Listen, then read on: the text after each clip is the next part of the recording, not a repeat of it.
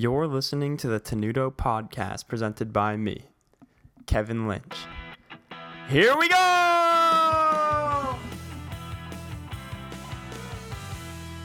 Happy Tuesday, Tenuto listeners. Welcome back to our first ever 10 minute Tuesday. Listen, I'm a band director. It's the month of May. Those things do not clash well together for creating a weekly podcast with a guest. And I've had a couple people put me on hold for a little bit. I've gotten a little bit behind, so I do not have a guest this week. However, I myself am a band director. I can talk to you a little bit about my experiences, specifically in the last week, that I think could be of value to some of our listeners.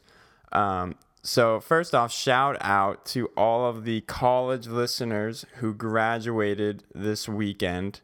I'm sure you guys are all very excited for your futures, and I'm sure a lot of you guys are going out and getting jobs right now. I think one of the, the key things to remember is to definitely go out and apply to anywhere you can. Go out and apply, and um, you'll find the right one along the way. I know I certainly have. I'm very happy where I ended up, and just thinking about where I was a year ago today, I was so nervous. I was afraid I wasn't going to have a job. I was going to be long term subbing for a year, um, just a year ago today, because I didn't have a job right out of college. But it is very normal for music teachers and teachers in general to not have a job at graduation. That's not when all the jobs are posted.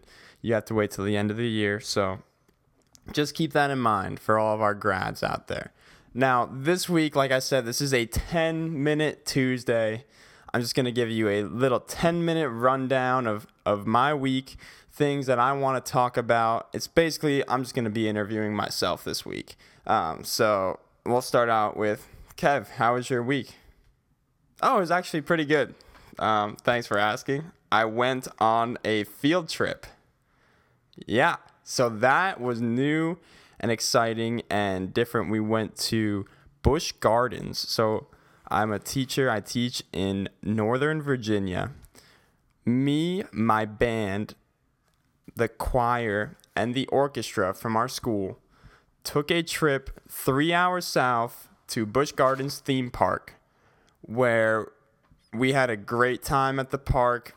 Um, the thing is, it rained all day, but the park stayed open and it was a blast. Now, there are things that I really, really liked about the way that this trip was organized, and I think that there were things that I can do better for the next time. And and luckily for me, I'm in a position where I teach at two schools, so I'll actually get two trips to theme parks. One is to Busch Gardens, that's in Williamsburg, and then another one's in Kings Dominion, which is a, a little bit closer. It's about an hour south.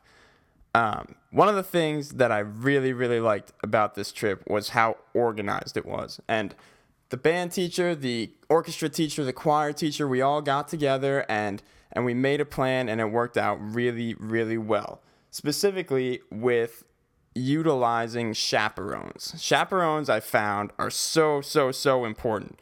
Um, and it was really, really unique that they got to do so much. So they walked around the park with groups, and we all had responsibilities for chaperones. So there were a couple chaperones in my group that were on my bus, and then on the choir bus, the orchestra bus, etc. Um, one of the things that I did was I gave them out my number and I, we created a group chat so we could all be talking. We could all figure out where each other were if we needed to hand out medications or things like that. So Chaperones was a big success. Now, I want to talk about things that I think I can do better for next time. How's this going? One of my biggest things that I would suggest to my future self for my next trip, which was actually for those of you who are counting down June 2nd, um, is to provide students with a checklist of things to bring.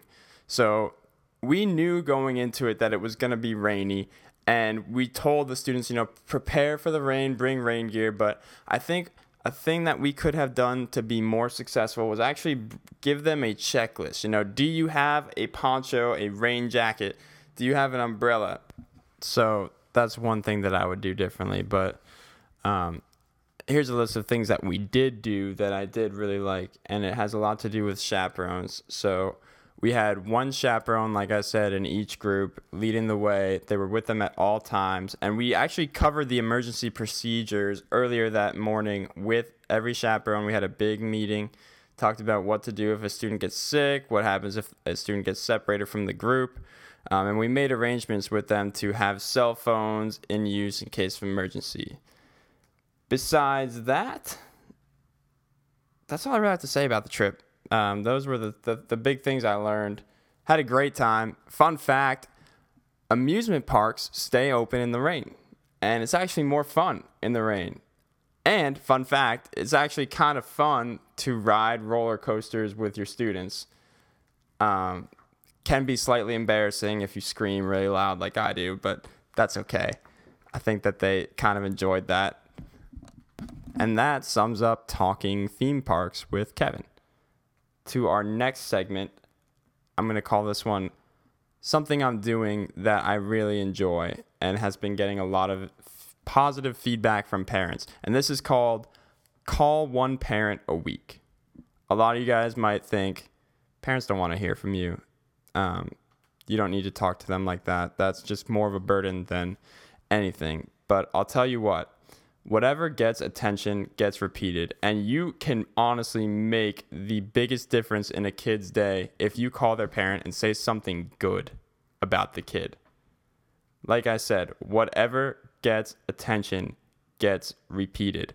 When a student performs well in the classroom if you give it positive attention it will get repeated. The best time to deal with negative attitudes or actions is after class in a private setting. But let's say that things are going good in the classroom, you want to you want to make sure that that is recognized right away. And a great way to follow up with that is by calling a parent and telling them the good things that you're seeing from their student. I want to leave you guys with a passage from Joseph Alsobrook. He's the writer of Pathways, a guide for energizing and enriching band, orchestra, and choral programs. And this is a little passage he wrote. As difficult as it may be sometimes, the most effective way of calming certain students is to give them the extra attention that they crave. This refers to those who come close but never really cross the line.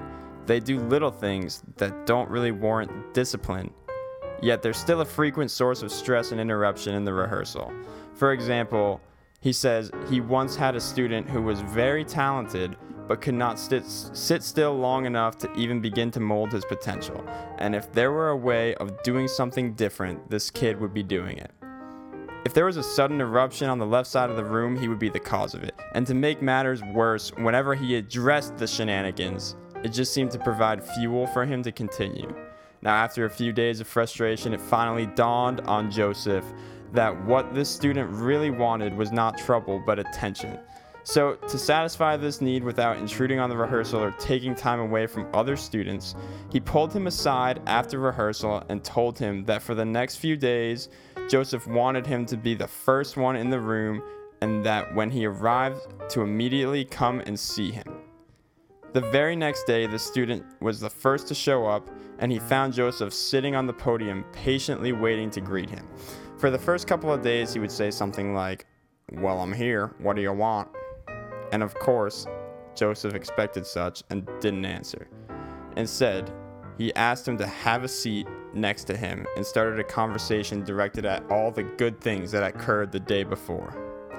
Joseph's thinking was that if acknowledged all the po- if he acknowledged all the positive things that the student had done and completely ignored the negative things, perhaps he would try harder and do more of the things that Joseph was praising.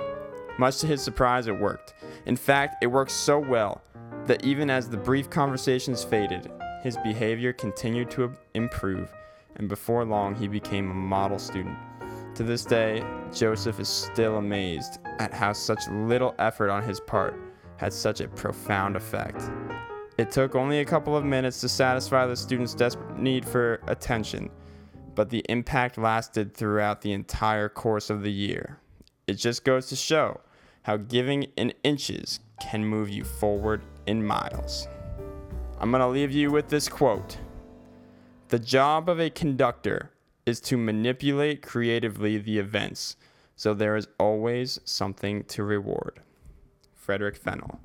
This was 10 Minute Tuesday, and I will see you next week.